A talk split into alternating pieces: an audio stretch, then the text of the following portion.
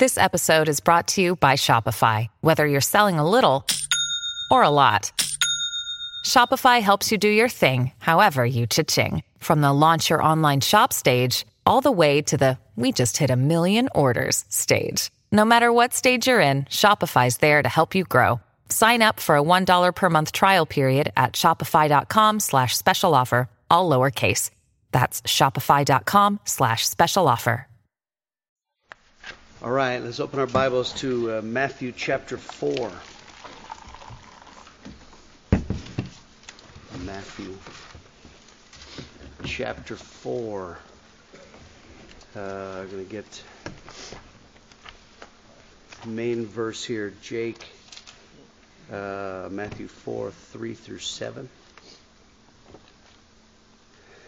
And some other ones. Anthony, read Matthew 13, 55. Uh, Caleb, John 1, 46. Phil, John 7, 5. Uh, Nathan, Matthew 21, 23. Uh, da, da, da, where we at? Down here, Johnny Guzman, Deuteronomy 128. And uh, over here, Vince, 1 Samuel 17:45, and Mark read Matthew 4:11. Okay, we've we've looked for a couple of weeks we at uh, Jesus being tempted in the wilderness, and the point that we're making concerning discipleship is that uh, these are, our preparations. These are things that you have to sort out and uh, you have to win some of these battles. The devil will try to, to stop you. That's the point of the temptation is to derail you from your purpose in God. And uh, so we've looked at uh, a couple of these Today we're going to look at the issue of identity and validity in Matthew 4, 3 through 7. Now when the tempter came to him, he said, If you are the Son of God, command that these stones become bread. But he answered and said, It is written, Man shall not live by bread alone, but by every word that proceeds from the mouth of God.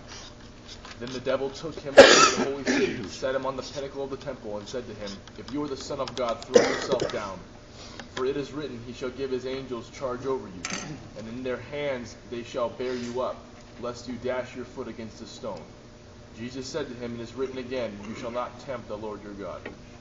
Okay, let's look at identity and uh, validity. We've uh, we already looked at uh, the temptation uh, for the material, stones being bread, uh, the pinnacle of the temple, which is essentially shortcuts, taking shortcuts in, in life.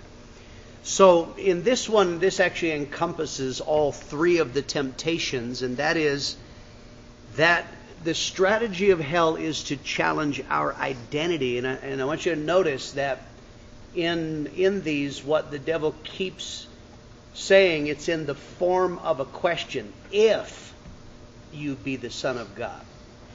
So the issue is challenging literally who you are. Uh, and uh, and the point of that is authority. It wasn't just challenging like, do you know your name?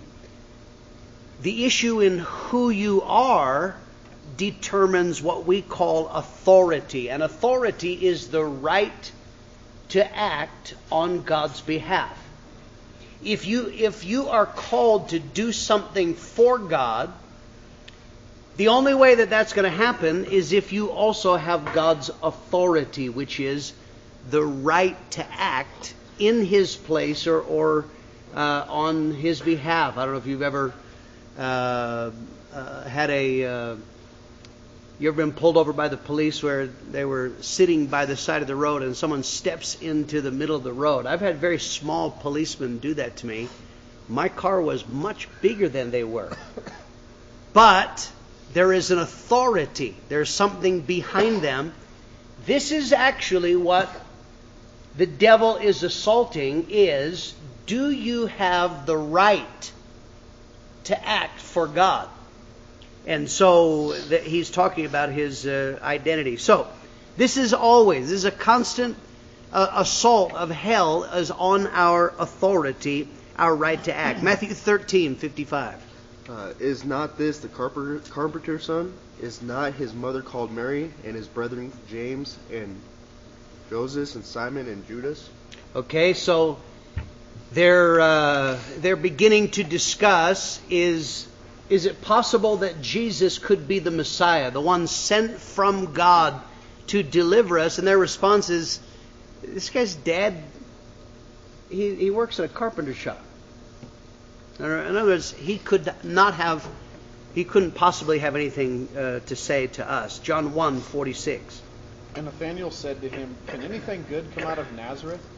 Philip said to him, Come and see.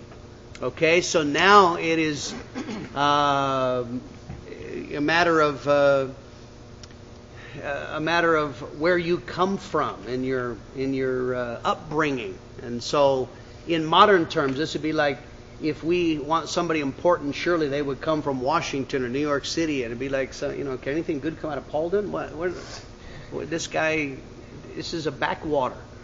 And so they're challenging again. Why would we listen to somebody from an insignificant place? John seven five. Did I give that? I can get it. Uh, for even his brothers did not believe in him.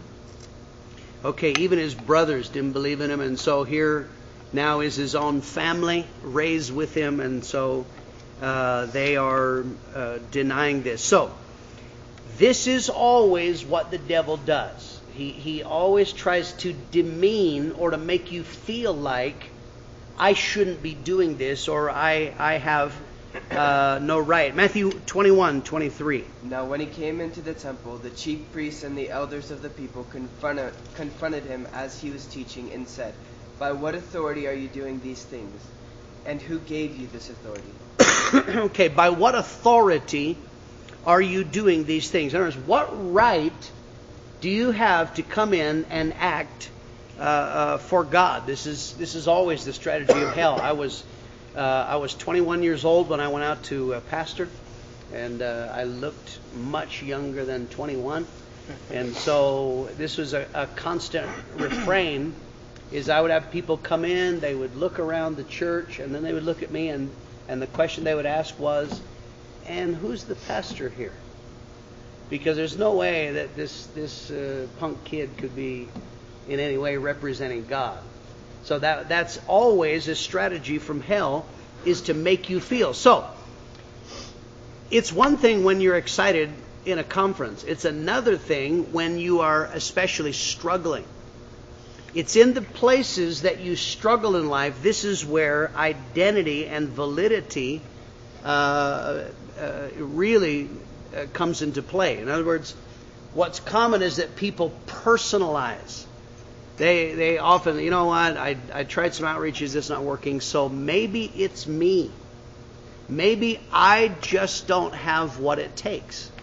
Which is that's the voice of hell. By what authority? What who, who do you think you are? You think you can do something for God. So that's always the strategy of hell. So in these temptations, the devil tries to set the standard. And that's always a mistake in life is when you let your enemies determine the standards. So, what the devil is saying is you have no validity unless, and he gives three standards. It, it's based on what you have. Bread. Uh, this this is uh, uh, this is true that there be something material, and I can tell you from uh, from pioneering and in uh, I've had uh, when you're starting out small. Pioneering is starting from nothing. You don't have a group of people. There's nobody there. So you begin from nothing. And I, I remember this this uh, uh, this guy from another church came and visited on on a Sunday night in South Africa, and our converts had just gotten saved weeks before. They didn't have the revelation of coming at night. And I remember he come around, he looked, and he sneered. Just the look on his face, it, he needed a poke in the eye right there. But uh, the question was, where's all the people? So uh, he probably had come from a large church. He's he's looking around where we're meeting. Where's all the people? So that's that's what the devil is saying, right? Is if I can't see something, or maybe this is money, or or uh, uh, buildings, or, or or things like that. How many ministries do you have? Do you have ministries for old people, left-handed people, single people, divorced people, etc., etc.? What you have, what you can do. That's what the devil said. Uh, you're not valid unless you can throw yourself off the pinnacle of the temple. So there's there is ability. There are things that that you begin to do. Praying for the sick. For some is it is it's in their head. Uh, you know the the struggle of getting people healed, and and then again the devil assaults their their validity like you shouldn't be doing this. You have no right. Uh, I get young pastors that they're they're counseling and they're like, Pastor, I got to counsel marriages and these people are older than I am. So that's your validity if you be the Son of God. And then, of course, whether you get attention, and that was one of the points of the pinnacle of the temple was you have you have no validity unless everybody can see you. So that's the struggle of whether we can serve quietly behind the scenes and no one know about it. If if if I'm not on stage, if I don't have a microphone, then then I have no uh, uh, validity, and it works out in these different ways. So this is what the devil always assaults. Who do you think you are? What makes you think you can do anything for God? Let's talk secondly about outside voices. so the temptation, what the devil wants is for you to take your identity and your authority from outside of God. Verse 3 the tempter came to him. so, Jesus already understands the will of God and God's purpose. What the devil wants is for him to hear a voice from outside of God's uh, will. And this is always, and he uses voices from outside of God or outside the will of God to try to get what's the point of the temptation? To change the direction of his life. So think about some of our outside voices it has to do with other people's opinions. Anyone who says, I want to do something for God, I, I guarantee you're going to have someone speak to you against God's will. That'll, that'll be discouraging uh, brethren uh, sometime. Did I give Deuteronomy 128? Yes. Go ahead, Johnny. Uh, where can uh, where can we go? Uh, our our our brethren have discouraged our hearts, saying the people are greater and taller than we. The cities are great and fortified up to heaven. Moreover, we have seen the sons of of the Anakim there. Okay, so that the the people are saying our brothers have discouraged our hearts because that is always what people get excited yes i'm going to do the will of god i'm going to get excited i i feel god dealing with me to uh, to uh, outreach or to uh, pray for the sick or I, I'm I feel called i'm going to do something for god what happens is the devil arranges somebody to come and discourage that don't get excited. Yeah, when I was young, I was excited too, and look at me. I'm old and cold and dead, you know. J.W. Ballinger talks about looking out the window in the hallway there one day, waiting for the know, van to come back or something, and he, he said, uh, one of the helpful brothers came up alongside him and said, and this is what pioneering is going to be like, J.W., looking out a window for people who'll never come. And that was somebody who's being helpful.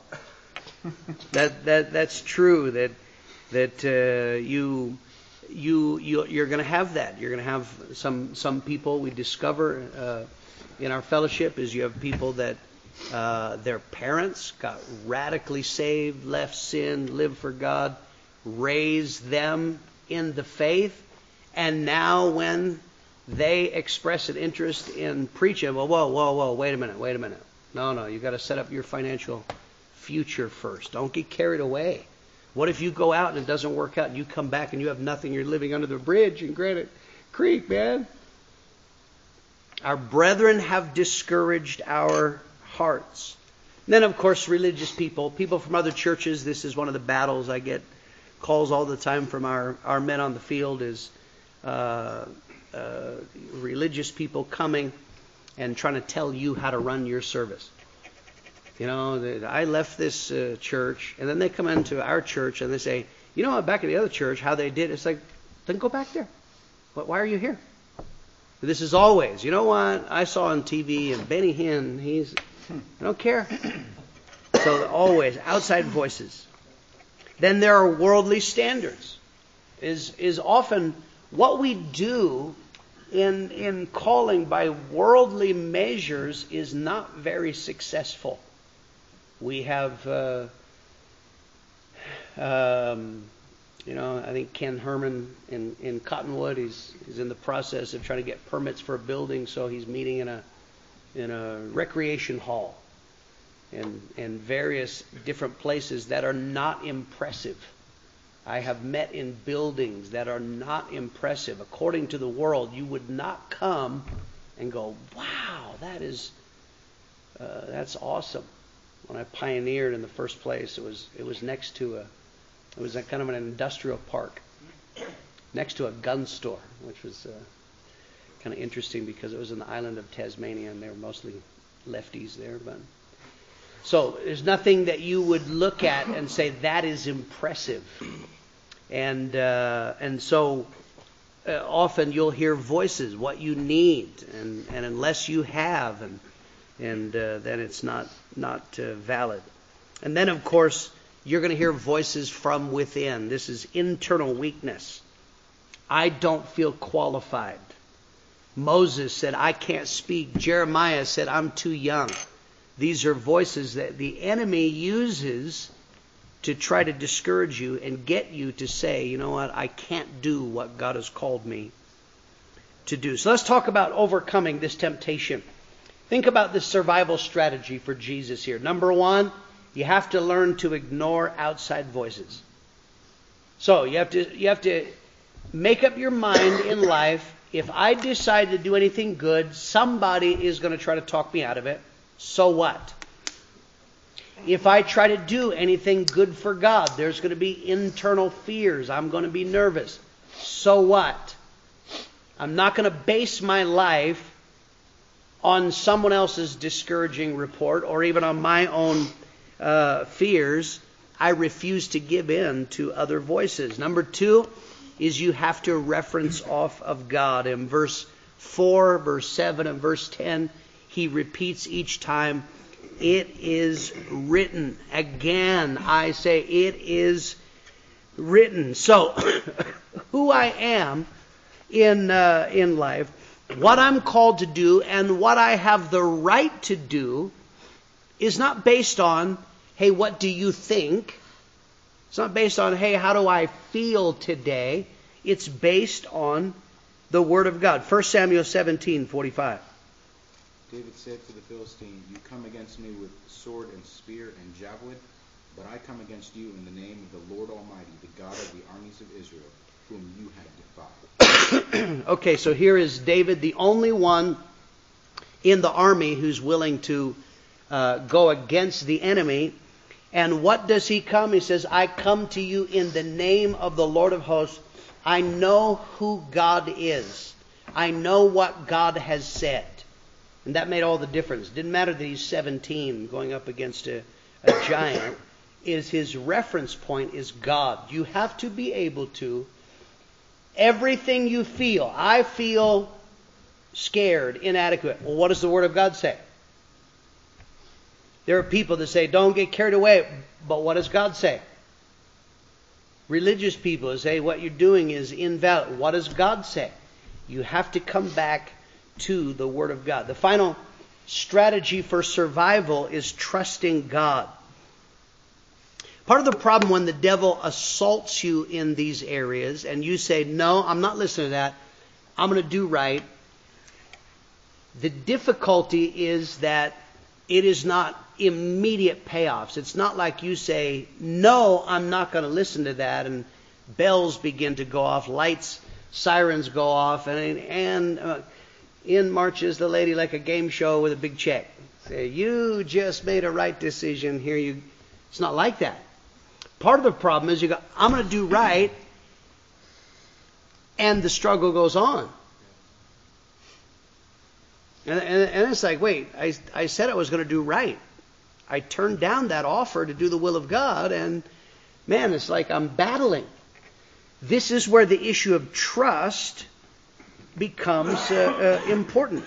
If you're going to do a, a, a work for God, we we believe in the principle of pioneering, starting from nothing.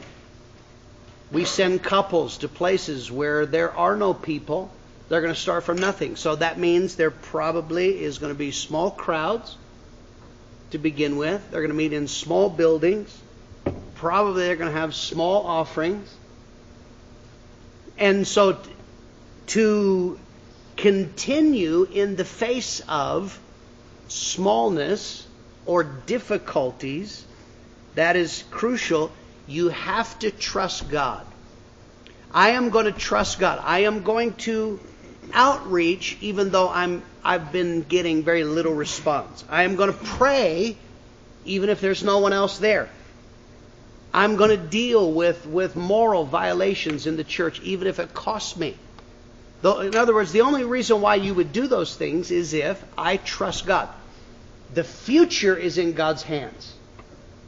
Doesn't matter what I feel right now. Doesn't matter the voice I hear right now.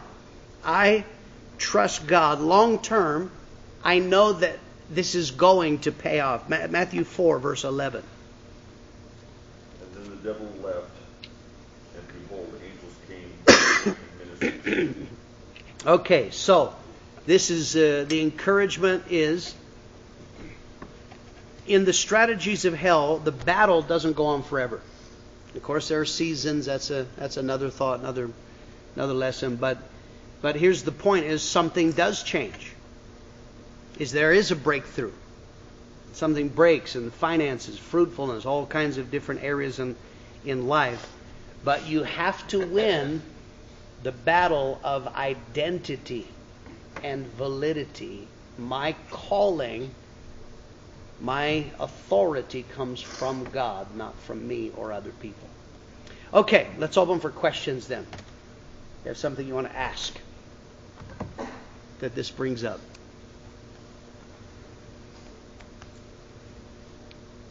Andy? You mentioned um, if you're, uh, you know, young pastor pioneering and you have to counsel a marriage that you know these people have been married for years, um, and if a pastor's feeling you know he has lack of experience when it comes to marriage, what um, is there?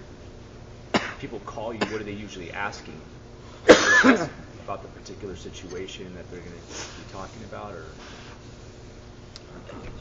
Andy, that is as varied as there are people in in the universe. So, what are people going to ask? Listen, I've been doing this for 32 years, and I still occasionally get surprised. Like, wow, that's different. so there's there's no way of knowing. The, the simple rule of thumb is converts don't care. It's only religious people that care. People from other churches, they're hung up on what's your experience, how old are you, et cetera, et cetera. I, I, listen, I was 21. My wife was 19 when we went in the ministry. Okay, that's that's how we started. We we both absolutely looked like children. Our converts, we had the vice president's wife from Satan's Riders, her husband, he had a grow operation under the house. Okay, he's a drug dealer, he's a criminal. These are these are you know I had the incredible Catholic. I, I had just raw sinners. They actually it came time for I don't remember one of our birthdays, and they were shocked. They were like, "That's that's how old you? Man, we thought you were a lot older," because they were converts. They didn't, they didn't care. And uh, my first marriage counseling was with a couple. They already had a house paid off. You know, they had been married uh, longer than I had, et cetera, et cetera. But they were converts. So what I had to say to them was was revelation religious people, that's a different different world. I'm not called to build on religious people, so I don't really care. Yeah.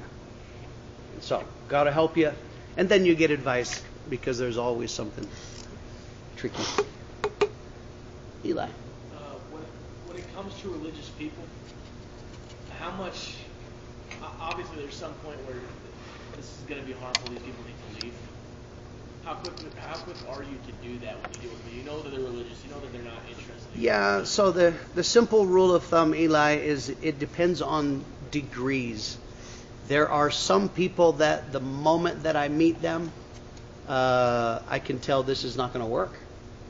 So if, in words, if, first of all, I'm witnessing on the street. If I'm witnessing somebody and they're like, "Oh yes, and Benny Hinn is my favorite," then okay, have a nice day. Uh, there's no point in me pressing. You really need to come.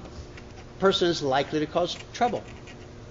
Second, when people come to your church, you, this is a matter of feel and sensitivity. But again, I get people who uh, that's those are literal conversations that Hi, I'm, you know, uh, my name is Greg. I'm the pastor of the church here. Oh, yes, I thought I'd come and visit, and Joyce Meyer is my favorite, and blah, blah, blah. I was listening to Benny Hinn the other day, and he said, that person's not going to make it. They're not going to like my church. So, when they're talking about we're searching for another church, some of those people, as I look them in the eye and say, I don't think you're going to enjoy it here. Really, what we're about is we're actually after people we're not trying to get people to come from other churches. We're we're trying for uh, unsaved people. That's our aim. So I've done that. And then and then third rule of thumb is that they'll be fishing you. Uh, you know, I uh, my wife and our children, our friends, we actually are a praise and worship team. Right? So the correct response is, I was just looking for a praise and worship team. Or I've had to make make blatant Hey, we'll we'll come. We'll leave our church and come and be your. we'll do music in your church, right? so, or my wife's a prophetess. So in those kinds of things, no, I'm not interested. I don't know you. I won't let. Uh, we don't allow people to minister without knowing their character first. But it is not. It is not always immediate that you, you tell. Them no, but that's no, no. It's not always immediate. So, but there are simple things that you can tell and you can make it not advantageous to them. Things like that. When you don't bite and say, Yes, I'm looking for a worship leader, uh, you know, things like that, you, you save yourself a lot of grief. I don't give people false hope. When they're telling me the reason why they're wanting to come to our church is they want ministry in my church, why would I want to even give them under false pretenses? Those are the people who say, I, I wouldn't even, you come to our church, I wouldn't even dream of using you in ministry for six months. I need to know you. Well, to them, that's like an eternity. Six months out of the spotlight. So that solves a lot of problems. Right? But then there are other people, they come, yep, they got saved in another church. They start coming, they're, they're harmless uh, for now and just wait and see. Now, if they start contradicting you in Bible study or spreading to other people how you know, some strange doctrine from the Bible, then you have to deal with it at that point. But the main thing, first and foremost, is if you understand, if you build on other people's converts, you'll be sorry. So if you have that mentality, there's nothing to, there's no advantage in trying to get. The rule of thumb is easy come, easy go. You got to remember it's the same it's the same as divorce, right? Hey, I'll dump my husband and go with you. Yeah, yeah. So that means then you'd do that to me too, wouldn't you? That's how it is in churches. I'm going to burn my church and join yours, and that's what they'll uh, that's what they'll do to you too. So that's that's just an overall. Somebody else, Jake. Verse seven in uh, the same chapter, I was actually already one of this before. it says, um, "You shall not tempt the Lord your God." Is that referring to just blasphemy and insulting God on, on our behalf? Like, how does that apply to us, tempting the Lord your God? Well, we're not at that lesson yet, so that's the next lesson. Is it? Yeah. Oh. We haven't got there yet. Okay. So we'll we'll develop that. If I told you now, Jake, you wouldn't come Never next week. You go, mind. no, I wouldn't. No, no point in me getting up this morning. I already know the answer.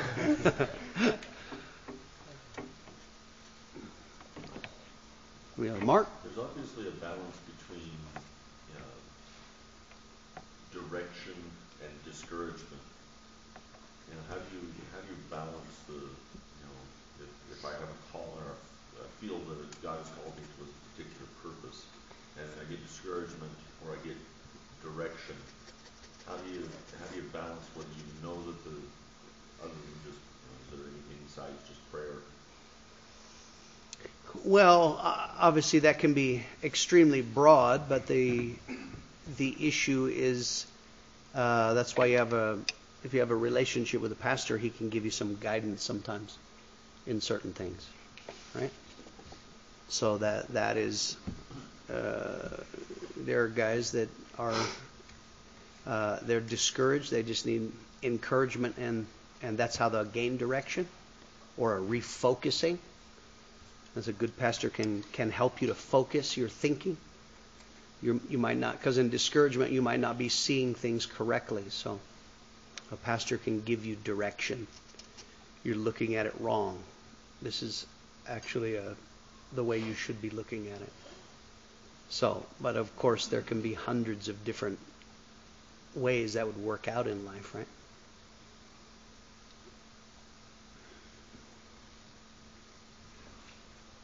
Um, discouragement, I mean, it's kind of par for the course, like you know, having to wrestle for fear. but is there a point where you can gain some level of dominion over intimidation and fear in pursuing God's calling? I mean, is there sometimes a you know I, I talk to guys on the field with a guy and there's just a real, I mean, intimidation and fear. They're frozen in their tracks. Um, yeah, I think Daniel, the issue is is it is it uh, seasonal or is it is it endemic, and or is it is it inside permanently? You have some guys that that's because of their past and background. Uh, you you've heard me in lots of different ways that I say you want to do something for God, you need to settle your rejection issues. That's crucial. You got to settle people who in the past have gotten the message that they are that they lack worth or that they don't have value if they don't settle that you you bring that into the ministry then the ministry is a, is a torment because God always has God the whole nature of ministry is calling you to things you can't do. They, that's that's a given. That that's what calling is. He God, God doesn't advertise on on ZipRecruiter and find the most qualified. He calls us to something already that we can't do. But if you have something endemic and it's already inside. Saul, that was already inside. Right? He's hiding in the baggage because he somehow got the message, I'm not good enough, I can't do it. So therefore the call of God actually was a torment to him and then he manifests by being too harsh, by not judging sin, all the all the different things. So, discouragement is if it's seasonal. I mean, that's I, I get discouraged sometimes when uh, there are things that are frustrating. It depends on how I deal with it, but it, it's not like you should uh, say, "If I do the will of God, I'll be tormented till the day I die." No, that's incorrect. Does, does that answer your question? Is that what you're asking? Yeah, yeah. Yep. Vince? How, how would you settle something? The internalized rejection issues? Well, you you have to sort out. You that has to be sorted with uh, with God. Why do you feel the way that you feel? Where does that come from? You know, there's resources uh, resources that are uh, available. You know, I give people books, things to help them. But in essence, Jesus responded to the Word of God. Anything you feel, okay, I feel inadequate. What does the Bible say? That's that's a person's. That's your. That is your personal responsibility is to find out what the Word of God says begin to pray over that, not just to know it in general terms, but to personalize it. So a person who has rejection issues and identity issues, they have to come before God. God, you have to make this revelation. You have to heal something in me that is broken. And uh, you know, so that comes firstly, firstly from the Word of God. Secondly, from praying the Word of God into you.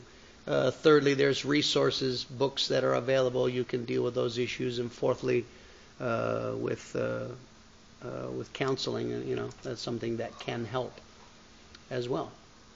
So, all of those put together, you should you, you, you have the hope of getting to a point where you are not fundamentally starting from a position of torment. Yep. I had a friend of mine talk to me about personal problems he was going through, you know, and just or things that he had gone through, and said, uh, I said, have you ever talked to pastor about it? Yeah, I thought about it. I'm not against it, but uh, is he just, you know, I don't know, is he just going to tell me to read my Bible and pray? You know, I, I already tried to do that, and and they they didn't quite uh, grasp what they were going to, why counseling was going to help them. I told them that you know sometimes there's insight that they don't have that the pastor might be a supernatural dimension where you open yourself up to somebody to give you some wisdom. But I was wondering, is there is there a better answer for that where I can, to a new convert or somebody who doesn't quite not not used to counseling with a man of God, I can counsel them. Hey, you need to go talk to pastor because this this this this, why, why can this help you? Yeah, so it's not a matter of three easy statements, but that's that is the whole point. Shepherds give guidance. That's what it, when you say pastor, that's what a pastor is—a shepherd. He gives guidance, and and uh, and yes, as uh, God equips a pastor with supernatural insight. Right, I have people that talk to me, and sometimes I'm able to pinpoint something they can't see. The real issue. This is the real issue supernatural wisdom. This is the path that will help you. You know, so uh, you know, people who don't want to counsel, that's uh, that is actually they have issues within them. Uh, you know, unfortunately, we bring we bring things with us in life, right? So some people they're they're they have bad experiences with people in authority They have bad experiences with people who've who've uh, taken advantage of their you know openness or whatever. So, but as, bottom line is people who don't view a pastor correctly, they don't they don't do well in life. They struggle. That's that's all there is to it. And there's generally not good reasons why people withhold from seeking godly wisdom. Anybody else? Jake? So as a man with with pride, in your situation where they're asking where the people are, how did you react without becoming without becoming defensive and uh, having your own feelings hurt? Is that something you just settled early on with what Vince is talking about, where it's where it's uh, yeah, the the issue again is I wasn't sweating this guy's. Uh, I wasn't sweating his comment because I didn't want him anyway. I already knew that I didn't want this guy in my church. Uh, again, there is nothing in me. Someone comes and says, I'm going to Calvary Chapel, the Heights of Baptist Church, you know, Assembly of God, and I'm thinking of coming to you. There is nothing in me that goes, wow, that's great, awesome, yeah, you should come here. Mm. I'm not, that's not what I'm called to do. So, in that sense, uh, in that sense, that guy, I didn't want him in my church, so I'm not going to sweat his opinion. It's like, whatever. So that that's knowing what I'm called to do settles that. Because the people who are saying that, again, new converts don't say that. People who people that got saved and God is delivering them from drugs and and uh, broken lifestyles they come, everything is, it never occurs to them that we're meeting in your living room. That, that is what they're focused on. This is this is wonderful. God's helping us, right? So that's how you handle that. Johnny.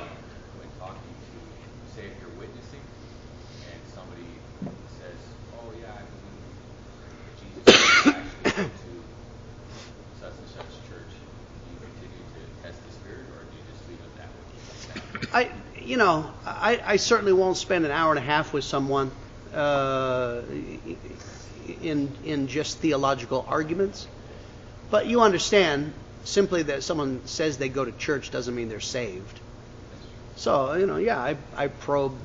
In, in South Africa, everybody went to church.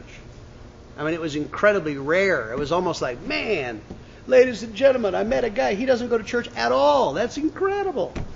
You know, that, that would be very rare. Everybody went to church. Drug dealers went to church. It's just, it was in them. So, and they had the words. So they would, yeah, I'm born again. Yes, I've been redeemed.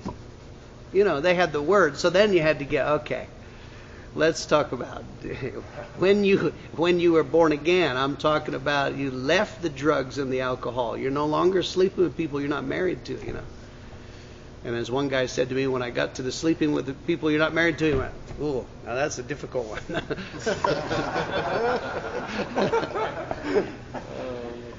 so, so yeah. But then you get into people, then they they want to argue eternal security. It's like whatever, move along. I think that comes into not casting your pearls before swine. Right? Don't don't waste your time with arguments with, of course, people in cults, Jehovah's Witnesses, and yeah, Mormons. Yeah, you're you're very unlikely to to uh, convince them because it's a spirit. It's not factual. But people from other churches, sure, you can probe a little bit, and there are people often that their first instinct is, yes, I'm a Christian. You probe a little bit, and it's like, yeah, and and conviction will come. So that's fine. But then you get people that they obviously have some form of experience, and they're you're, you can see you're just wasting your time. Overall, in, in a lot of these things, the, the, you guys, some of you are, you're asking me questions that I can't give you this is what you say. And when they say, it's not a manual, that's why you pray for wisdom. You pray for sensitivity. Like, like I say, I can't I can't put in an app. There are people that when I was pioneering, they came and I could just feel this is not going to work. I could feel it because God was helping me. so that's the sensitivity, knowing when to when to push there's a time to push, even though their initial response seemed to be that they're not favorable. There's a time to let it go. Yeah. Vince? Um, for the uh, the people uh, oh, coming against, uh, I guess you could say, like a level of commitment or encouraging you to not be as involved, uh, like people in family and stuff like that. Does that stuff need to be judged right away uh, to that person, or can it be something where I just decide to not listen to their words, but I don't confront them? Yeah, I, I don't know. There's what you were saying. yeah, that's a that's a wisdom factor, you know. So I, I would suggest that a birthday party is not the time to rebuke your grandmother or something, you know. That's there's a wisdom wisdom involved. That there there are people that they don't actually affect. They they have an opinion. It's like yeah yeah, and I move along. Then there are people that they have an effect, and it, and it may be important for you to say no, I reject that, and I'm not going to do that. But I can't. Again, you got to pray. I, I have a experience of the two things together that you said, the, the, rejection thing and the discourage a person that I want wanted to accept me. Yeah. It's discouraging me, so I didn't want to come against them right away. I'm like, no, no, no, no. Yeah. But it, it really affected me, and I just been able to get the words out. Yep. Very good. Anybody else? Okay. We'll leave it at that.